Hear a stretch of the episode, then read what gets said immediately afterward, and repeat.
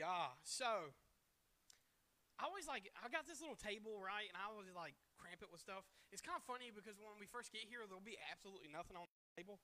And then I just keep adding to the little table as we go. So today, if you have brought a Bible, which I hope you have, and if you have not, we would love to gift you with a Bible. If you've brought a Bible today with you, main passage of Scripture, we're going to be in 1 John chapter 2, and we're going to be looking at verses 3 through 11 as our main passage of Scripture. But right before our main passage of Scripture is one of my, and depending on the translation that you're using, you will miss probably one of my favorite words. So it's one of those words that it's a really cool word, but what it means basically that we're really bad, right? And God's really good. So the word that I'm speaking about here is the word propitiation. Everybody looked at me and was like, that's an SAT word. I'm old, but I remember that's an SAT word. So 1 John chapter 2, verses 1 and 2, it says, "My little children, I'm writing you these things so that you may not sin. But if anyone does sin," hey, raise my hand real quick. Inevitably, I'm going to sin. So if anyone does sin, we have an advocate, which means someone that goes before us, right? It's interesting that we have this advocate word right here because it requires the advocate for us to have propitiation, okay? So it says we have an advocate, that's Jesus, with the Father. So Jesus goes before us on our behalf to the Father. Jesus Christ, the righteous one. Verse 2, and I'm using the CSB today. It doesn't use the word. Mine uses the word atoning sacrifice, which is cool, right? But we don't get to say propitiation, okay? So he himself, the ESV, NKJV, KJV, NASB, your more literal translations will actually say he himself is the propitiation. Mine says he himself is the atoning sacrifice. I do like it because it kind of simplifies it. Because honestly, propitiation is a cool word, but I'm just saying vain words, right? I'm saying empty words if I just say it and don't understand the concept. Again, that's why I preface this by also saying that we have to see that word atonement here is represented by the word we had in verse 1, advocate, right? So the propitiation is basically who likes big words, and then who likes there's Urban Dictionary, there's Redneck Dictionary, right? Right? I like Redneck Dictionary.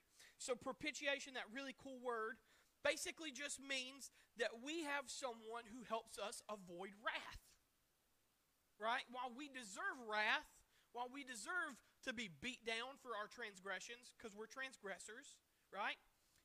Paul, who is pretty good, says that we're sinners, and he is the chief sinner, right?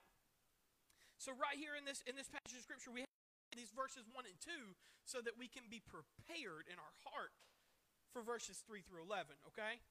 So here we go into our main passage of Scripture for today. We're in a sermon series that is titled Stop Trying to Be God, because the four concepts that we're going to look at all basically place ourselves as the center of the Godhead with ourselves as a personal representation of God. When we do that, we saw last week with the golden calf, we don't have a God then, right? A big G God. We have little g gods, and that's each and every single one of us. So with Stop Trying to Be God, what we're trying to do is acknowledge that we have weaknesses, right?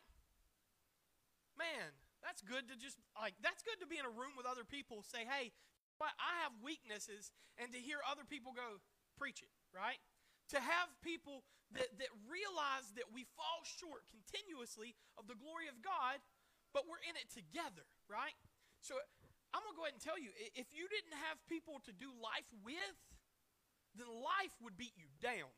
Right? Because even with people to do life with, life has a tendency to attempt to break us down. Okay? So verse 3, we're going to jump into it real quick. These are God's commands. The concept, the principle today that we're looking at is, everybody say it. Go ahead and say it. Hypocrisy. Who is your God? How many times, we live in the South, how many times have you heard, I would go to church, but there's too many hypocrites there. Right? Hey, guess what? Amen, there are. But guess what? Same person that said it is one. Hey-oh, come and join us, right? Come and be with your people, okay? It doesn't stop them from going to Walmart, right? Anybody ever been to Walmart late at night? Hey, Jessica told me to stop sinning. I'm just being judgmental up here. If you've ever been to Walmart late at night, then don't tell me you can't go to church because it's full of hypocrites, okay? Because you've went to the zoo, okay? You went literally to the zoo. So verse 3 jumps us right into it, and it says, this is how we know that we know him. Whew, y'all ready for this? If we keep his commands. The ministry of Jesus could be summed up in this verse right here, right? Everything that he represented, we know that we are represented by him if we do what he says. Right? So, I don't know if you guys know this or not. Some of you may know this. One of the biggest differences between us as believers, and there's a lot, but one of the biggest differences between us as believers, as Christians, as Christ ones, as Christ followers, and our brothers and sisters in the Catholic faith is that they believe that they can go to heaven through acts of just goodness, of their acts of kindness, their acts of obedience, right? But where we have a difference, and we see this in Ephesians, is this gift of grace, right? If you have works, but you have no faith, then you have hell. Right? Like you had an expensive trip to hell, okay? Like if you have good acts of faith that are faithless, then you literally had an expensive trip. You had a Disney World trip to hell, okay? Like it looked cool. Okay? But it represented nothing. So today, as we jump into the scripture, I thought I wanted a white mass because it would have been a lot more like, bah. But every single one of us in our day-to-day lives wear a mask, right? What's hiding behind that mask is words like failure, words like fear, words like doubt, words like hate, words like disunity. Words like disrepair, right? These are all negative words. You don't hide a good thing behind a mask, okay? Unless you got a pretty face like this. Then if you wear a mask, you're hiding a...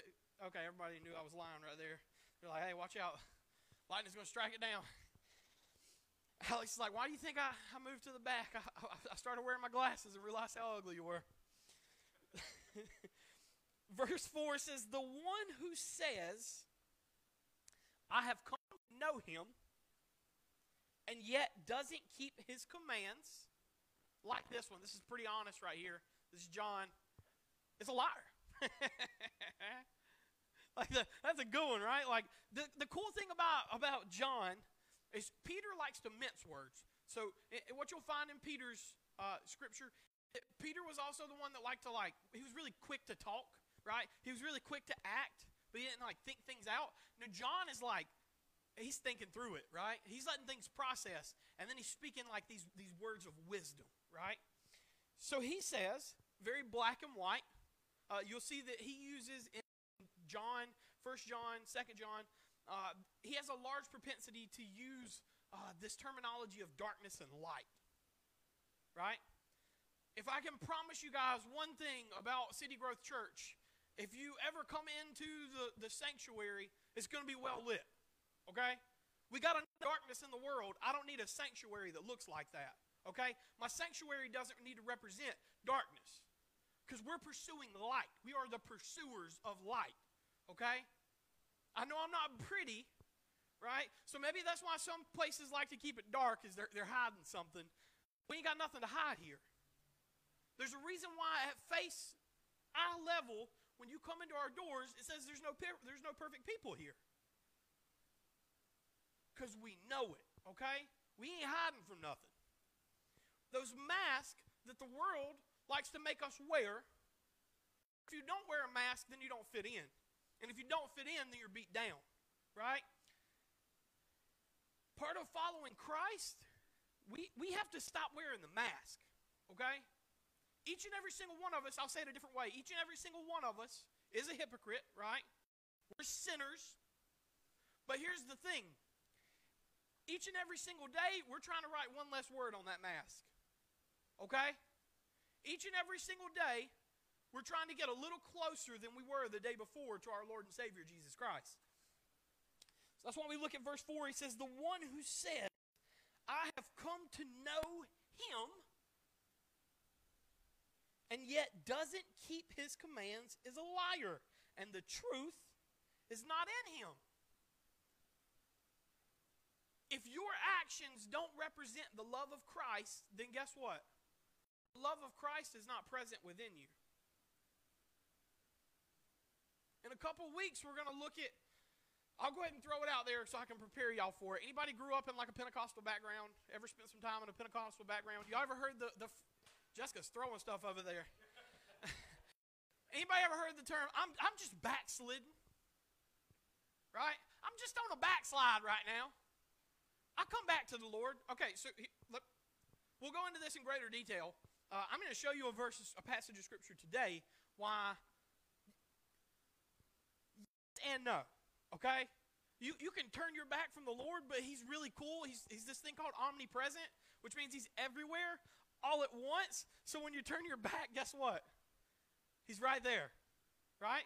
So if you truly have the Lord in your heart, you can't leave him. You can't depart him, right? So if you want to say that you're backslidden and you mean that to say, well, I've just lost the Lord, then you never had the Lord, okay? I've said this before. I used to be a youth pastor, and teenagers are well familiar with this term, Indian giver. I guess that's an offensive thing to say. I should probably find another way to okay, Jessica's telling me to keep going. But our God is not an Indian giver, right? Meaning he doesn't give us something and take it back, okay? So if you know God, if the love of God is within you, then it don't leave you. That's an amen, right? Because you know why? I'm real bad. And I was born in this thing called sin, okay? Because I had a great-grandpappy somewhere down the line named Adam. He was real bad, right? And I had a great-great-great-great-grandma somewhere down the line. Her name was Eve, and she was real baddie too, okay? And what happened is, over the course of time, I became more and more like them, and we became more and more like them, and less like Jesus.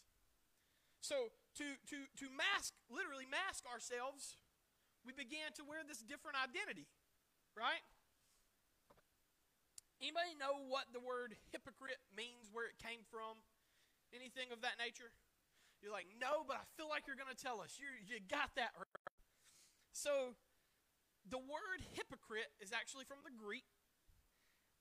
I've got a Belton accent, so always whenever we do our Greek word studies, Koine Greek is a very basic language, but I'm even more basic than their language.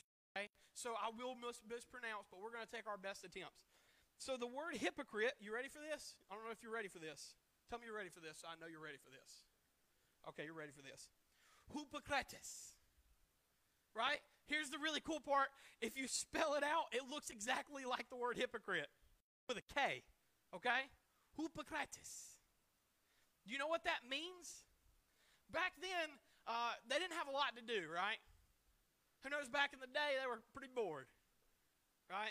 They'll saddle up their horse, ride into the city. Okay, stop there.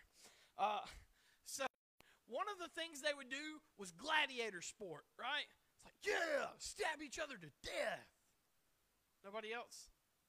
Okay, y'all still watch MMA, so don't act like that's like a foreign thing, all right? So another thing that they would do,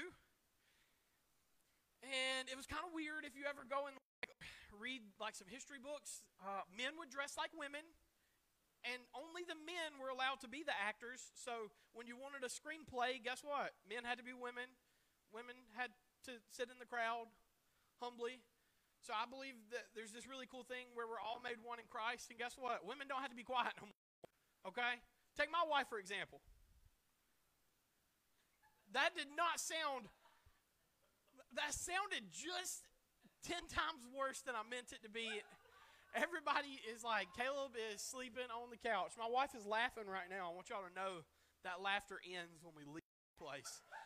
And she reminds me of these words. I've got this thing just like Peter called foot and mouth. That was a foot and mouth moment.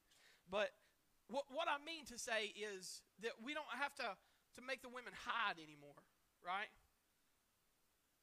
My wife is 10 times stronger than I am. Mentally, physically, emotionally. Okay? And that's okay. Verse 5 takes us into this really cool place where we've just seen that if you're not following Christ, if you're not trying to be like Christ, then you ain't of Christ. So we tackled that whole backsliding thing for a quick second there. I like it. Some people will try and like doll it up even more. And they'll say, man, I apostatized. Okay? You don't know what word you're using. Because what that means ain't what I think that you think that that means. So verse 5, but whoever keeps his word, that's Christ's word. Some translations will actually say whoever keeps the love of Christ.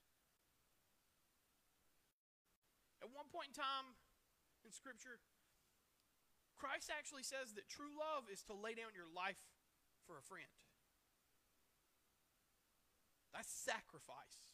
So true love and sacrifice are one and the same. True love and worship are one and the same. To worship and to truly worship. Worship like that song we sang. That Revelation song that we sang, to worship like those words mean more than words. We got to abandon ourselves and pursue that, okay? We've got to stop trying to be me and start trying to be more like Christ. Verse 5, but whoever keeps his word, truly in him the love of God is made complete. Truly in him the love of God is made complete. This is how we know we are in him. The one who says he remains in him should walk just as Christ walked. Oh, snap. So what are we saying? If I really want to be like Jesus, I got to stop wearing this. I got to stop hiding behind this, right? I got to stop letting these words control my life. I'll say it another way. I got to stop fighting a battle that's already been won. That's my mama always said, don't say this, but that's ignorant. To understand, to acknowledge that you know better and to continue doing it, that's ignorant. My mom is mad right now. She said, I trained that boy. Ignorant fool, don't say them two words. I think in the past month I've probably said both of those words. Sorry, Mom, you can be mad at me one day when I get to heaven. My great-grandpa Harold, he's up there. He's like, hey. Somebody else is catching the wrath. Verse 6, the one who says he remains in me should walk just as I walk. I'm about to walk y'all through verses 7 and 8 real quick. It's going to get really confusing. And you're going to be like, man, I'm glad that we broke that down. Because it sounds like a big jumble of words. But remember, we're talking about a man who's a lot smarter than we are. That's crazy to think, right? Someone who was not educated, right? Somebody who didn't have the education that I had, but they walked hand in hand, side by side with Christ, okay? They walked side by side with Christ. This John that wrote this, look, he's an old man at this point in time. He's actually writing this to tell the church to stop being hypocrites. You're following false gods. You're following false teachers. You're following false prophets, false idols. Jesus came and broke down all those walls, and here you are following it again. And here we are 2,000 years later, and we're doing it all over again. So it takes reminders like this to tell us, turn your focus back on Jesus. That's simple, right? That just sounds so simple, but it's so hard. Stop what you're doing. Remember, stop, drop, and roll? Stop, drop, and roll, okay? And when you pop back up, eyes on Jesus. It'll put out a fire. Stop, drop, and roll. And when you pop back up, maybe you a little slower. When you crawl back up, okay? I'm getting old. My back ain't real good no more. But when I get up, my eyes need to be on Jesus. Verse 7, and again, I told y'all I'm going to walk y'all through this because you're going to be mad at me if I don't. Dear friends, that's y'all. Dear friends, I am not writing you a new command. Okay, here's the start of the confusion, so I need you to follow with me. What he's actually referencing is Leviticus 19:8, which says, love your neighbor as yourself. And what he's referencing here is Deuteronomy 6:5, which says, love your God with all your heart, with all your soul, with all your strength. Nobody else? Okay. So hold on to that for a second. He is referencing a Levitical law and then literally the law of God. So he's referencing a command and a law. He says, I'm not writing a new command, but an old command that you have had from the beginning. Meaning, as long as you've been my people, y'all knew what God's expectation was. The old command is the word you have heard. Yet I am writing you, I told you I was going to get a little confusing. Yet I am writing you a new command. You're like, but I thought he said, no. He is doing the same old thing in a new way, right?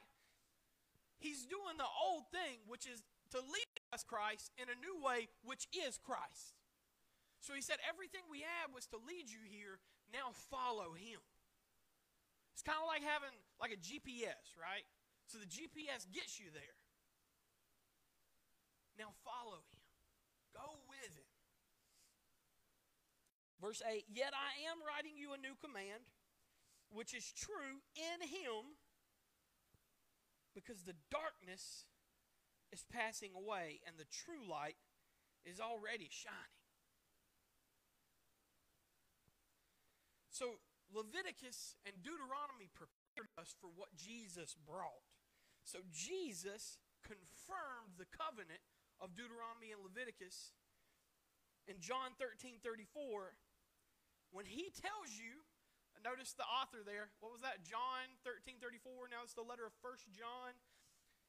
So Jesus has confirmed the covenant in John 13:34 when he says, love one another as I have loved you.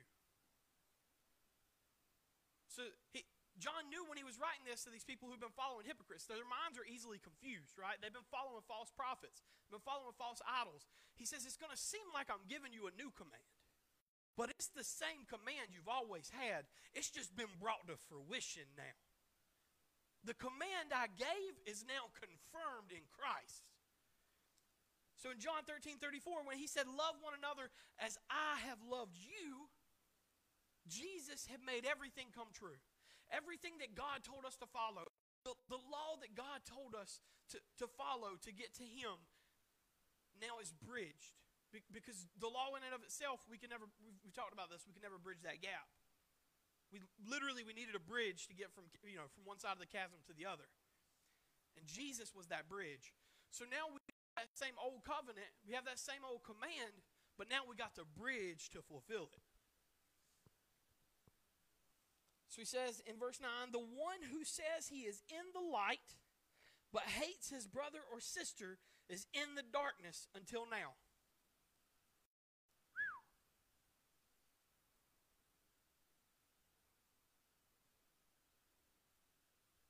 think about that. That's literally the definition of the word hypocrite. The one who says he is in the light but hates his brother or sister is still in the darkness. You can't just talk the talk. You got to walk the walk. Verse 10, the one who loves his brother or sister remains in the light, and there is no cause for stumbling in him. Verse 11, the one who hates his brother or sister is in the darkness. He walks in the darkness and doesn't know where he's going because the darkness has blinded his eyes.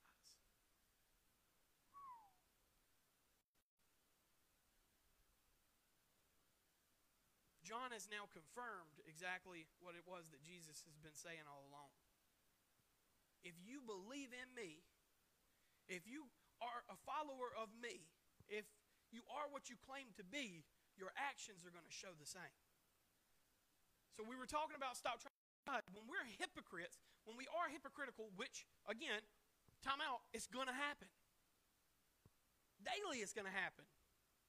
Daily we're going to have to remind ourselves to take this mask off. It's like a hard reset every morning.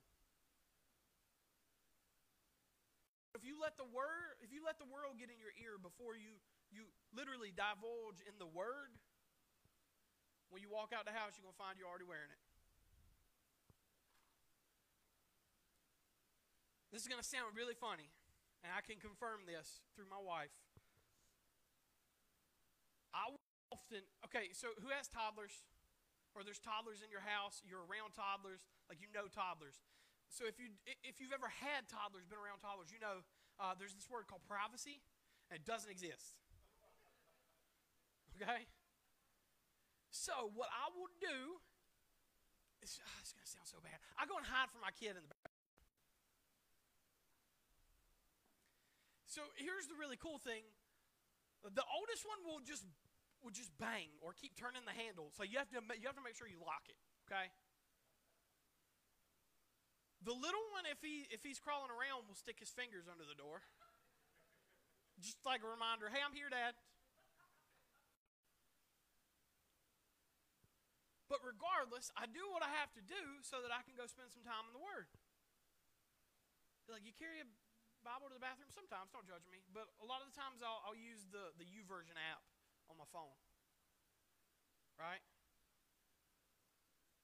Because you get in the Word. Take 2 days. One of them, you started in the Word. You was listening to some good Christian music. You know what I'm saying? You were having a positive start to your day. Now, look, the world can, like, keep throwing stuff at you, and you got to smile, right? Something that can't be broken. All right? So do that at least one day a week, okay? So the other 6, when you're running late, what I need you to do is realize that when you were already running late, sometimes you skip a shower. It's okay. Ain't no judgment here. You skip that shower. You made it in the car. People are like, I don't skip showers. All right. You made it into the car. So you already skipped out on your Bible reading. Okay? You're listening to, like, some grunge metal on the way there because you're already in a bad mood, right? Anything somebody says all day will now set you on edge. That's my phone confirming. Anything that occurs now is the worst thing that's ever happened. It's like, you dropped a quarter from your pocket. The worst thing ever, man. I needed that quarter so bad. Because you didn't get off to a good start.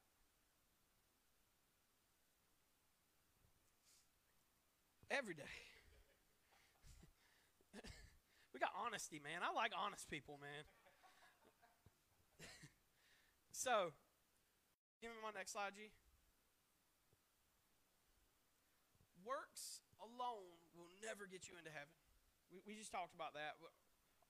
I love our Catholic brothers and sisters, but ain't no amount of Hail Marys getting you there. It's just like Mark 1:15 says, you got to repent and believe. Whew, that's a word. That's church right there. Mark 1:15, repent and believe. Everybody's go, right? Like, man, I was super Baptist. Give me the test. So I was looking, I'm reading a book about the Reformation. And while I believe the Reformation has a lot of things right, I also believe, Martin Luther, don't strike me down, but I believe the Reformation missed some things, and that's okay. It got us closer to God. But what happens is it gets us closer to God for a season, and we wear them again. One of the wisest men who I think has probably ever lived, C.S. Lewis. He wrote these incredible books called the Chronicles of Narnia. That's probably how y'all know him. He also wrote a lot of things geared toward Christian readers, Screwtape letters, Your Christianity, Weight of Glory. So in his classic essay, The Weight of Glory, I just saw this in my book. I'm reading, I just actually finished it. It's called The Five Solas of the Reformation by one of my personal pastors, Pilgrim Benham and Dan Sardennis. And in this book, I pulled this quote. It says, in his classic essay from The Weight of Glory, C.S. Lewis wrote, "We are half-hearted creatures, fooling about with drinking, sex, and ambition when infinite joy is offered to us," right? "Like an ignorant child," my mama's up there, she's mad, I said it again. "Like an ignorant child who wants to go on making mud pies in a slum because he cannot imagine what is meant by the offer of a holiday at sea. We are far too easily pleased."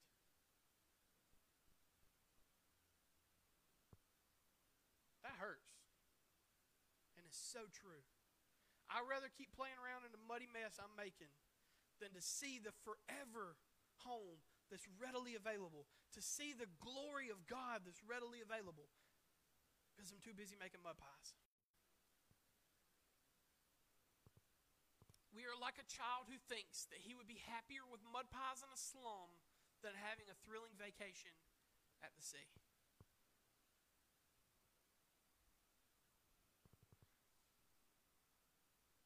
The church, this is J. Smith, that does not evangelize will fossilize.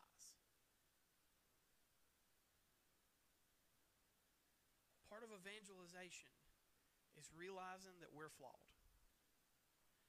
Going and telling other people who are flawed that we're flawed, but there's a flawless Savior who just wants to bring you home. Evangelizing, meaning reach the lost, is about stop playing in the mud and get on the boat.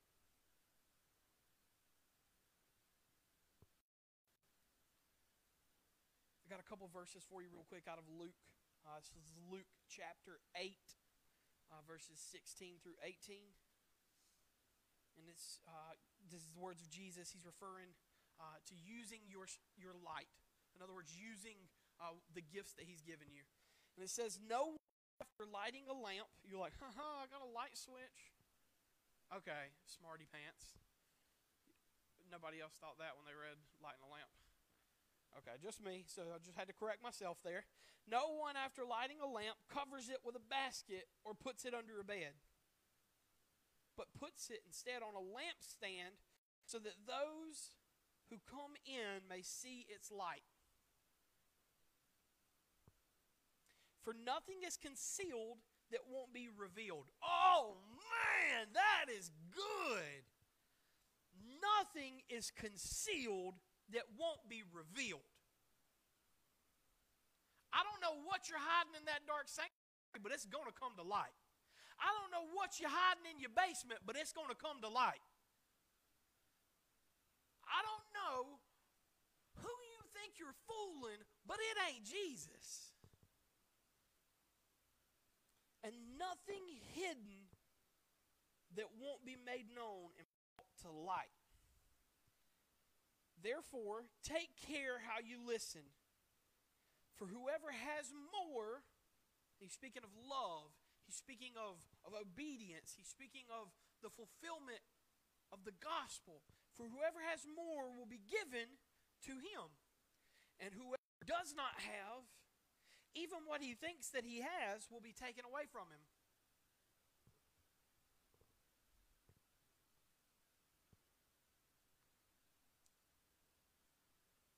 When I was, sorry Mom, I'm about to lie. I'm about to just tattle on myself. I do this a lot, guys. Check this out. When I was like 16, we had a party. Oh, the only one I ever had. We had, she's like, and we're learning about lying today. But we had this party, right? And my foster brother got angry. Chris, I love you, but sometimes you just got a little pissy for no reason, okay? I'm just putting that out there. I think he's faced that today in his life. But he broke this door. So I was reminded of this story last night because basically we're watching, anybody watch New Amsterdam? Okay, y'all are missing out. You know, Jesus still loves you. But we were watching New Amsterdam, and there, I wish y'all had because then y'all would understand this reference. If not, whatever, it's cool. Go home and watch it. Yeah, I gave you permission to binge on a Sunday. It's the Sabbath. We are not working. Okay, yep, stopping there. But Max, who is the medical director of New Amsterdam's public hospital, crazy show. His wife died, his baby. Okay, I'm giving him a little background. But Max is an idealist, right? Meaning everything can be falling apart around Max, but he's going to try and find that one little thing that can go for good, that can be turned into a positive. He's going to try and make the best out of it. So one of the really cool things about being an idealist is you have to also be a realist. If not, you'll be depressed. But if you're going to be an idealist, you have to remember that you're going to lose a lot more. So just wait, mother dearest. So we have this door that goes in between the living room and the hallway. I don't even remember what Chris was doing. And I'm not lying here. Chris really broke the door. But then he gets all upset that he broke the door. Nobody else there? So he broke the door and then became upset that he broke the door. So check this out. In all my Jessica has to bring me to earth sometimes. In my little idealism, I took masking tape and tried to put this door back together. I was like, well, that doesn't work. So I took packaging tape because it was a white door. And I'm like, okay, so check this out. I'm trying to put this door back together. It's super broke. It like broke in half. So then, check this out. Check this out. We're like, hey, we'll just take the door off and nobody will notice. Okay, if there's a door missing, people notice. Just want y'all to know that. Speaking from experience here. But this is exactly what Jesus is referring to in verse 17 when he says nothing is concealed that won't be revealed. We tried to fix it at first, right, with bandages. You couldn't even open the door without it falling back apart. And nothing hidden won't be known and brought back to life. So when we tried to literally take the door off and just hide it, we didn't hide it. I think we just put it like on the, it just, we just stood it up on the back side of the house. Like, we weren't smart, okay? Like, never in this story did I claim for us to be geniuses. But as we're watching New Amsterdam, and I'm really thinking, and I'm realizing, like, I have this tendency to try and, like y'all, we can be, when we do our giveaways, sometimes I'll beat myself up, but sometimes we'll have that one person that comes, and while everybody else is like, oh, here was this big number that we were able to reach, I remember that conversation with that one person, right? And I just think maybe we made a difference in that one person, because I have a tendency to try and be an idealist with some of those situations. But verse 17 just, man, it rocked me. It says, for nothing is concealed that won't be revealed, and nothing hidden. That door is the perfect analogy here. Nothing hidden that won't be made known and brought to light. You know what Jesus is saying? If you mess up, fess up. Okay? Even more so, when you mess up, fess up. The really cool thing about being a follower of Christ is you don't have to wear this. Shame tells us we have to wear this.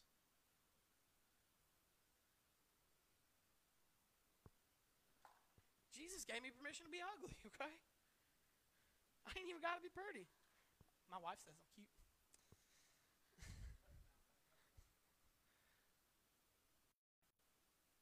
Who do your actions glorify?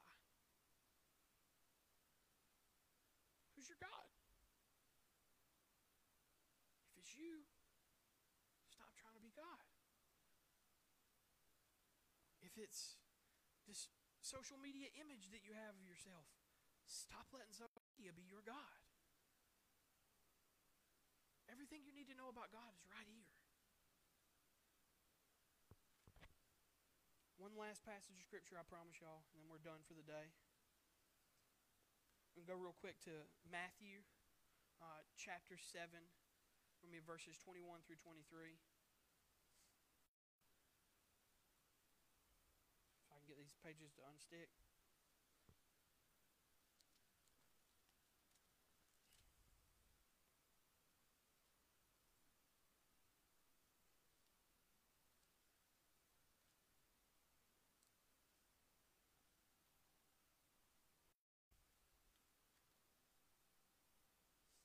Not everyone, I told y'all I was going to prepare y'all for that backsliding thing, right? If you believe in backsliding and losing your salvation, I can break that in one passage of Scripture. 3 verses is all it takes me to just wreck that. Not everyone who says to me, Lord, Lord. You know what Lord, Lord is? Literally is bowing to him. So not everyone who bows to me will enter the kingdom of heaven, but only the one who does the will of my Father in heaven. The will of God was to follow God. The will of God was to follow Jesus. The will of God was for us to stop being our own gods and let him be God.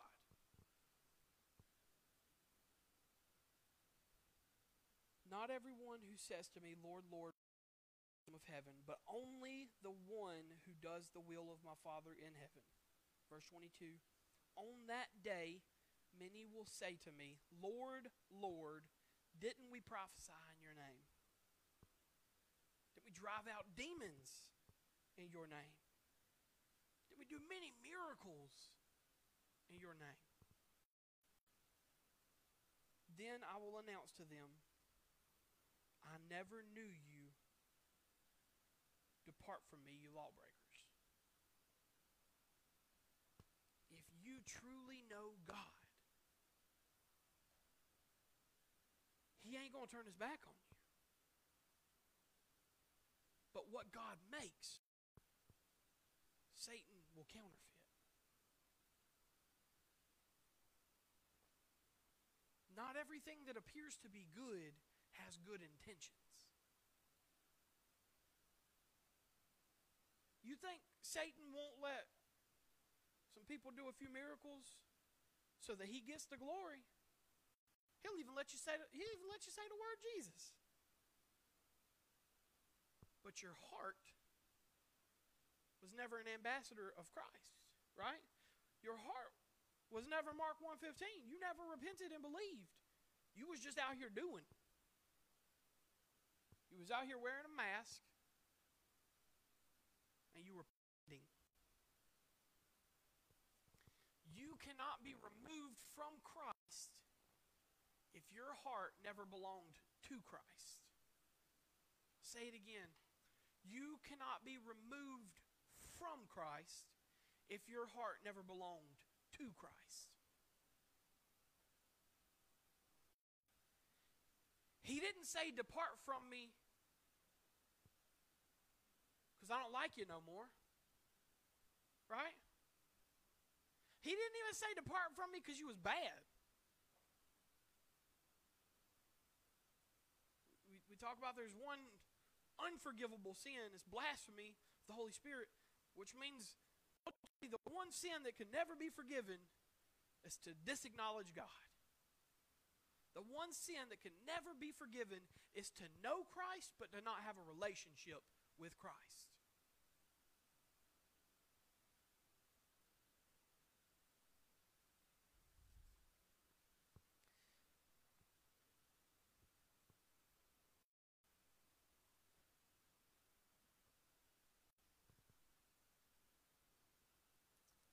The assurance that you have from being converted in the past will be exposed by obedience in the present.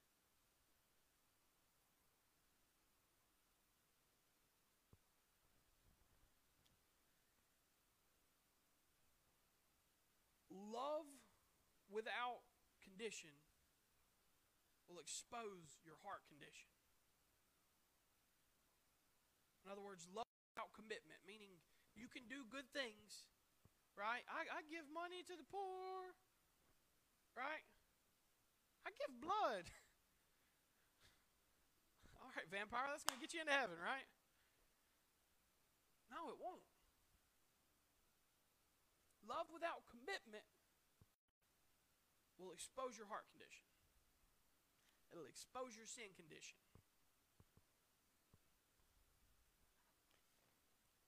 I want to tell you one thing real quick, and then Jessica is going to close us in song. Hypocrisy, to be a hypocrite, be Hippocrates, is to have a fear of God's love. You think that you're helping yourself, right? But in reality, you're just hurting yourself. You think that by masking it, I'm just going to put this mask on that is hidden. Jesus clearly said that what's hidden in the dark is going to be brought to light. I'm going to pray for us real quick while Jessica comes up. Dear Heavenly Father God, we just pray that today, Lord, you would just pay a visit to us in the form of the Holy Spirit, God. That conviction, God, that true belief would find us here in this place, Lord. That you will light a fire. You will light a fresh wind, a Ruah spirit that is the wind to come through this place, Lord. That everything we do be to pursue you. And I just pray that we would never forget that you are worth pursuing, Lord. That I just pray in this place, God, that we would just be visited by you, Lord. That our intentions, our heart, our emotions, our transgressions, everything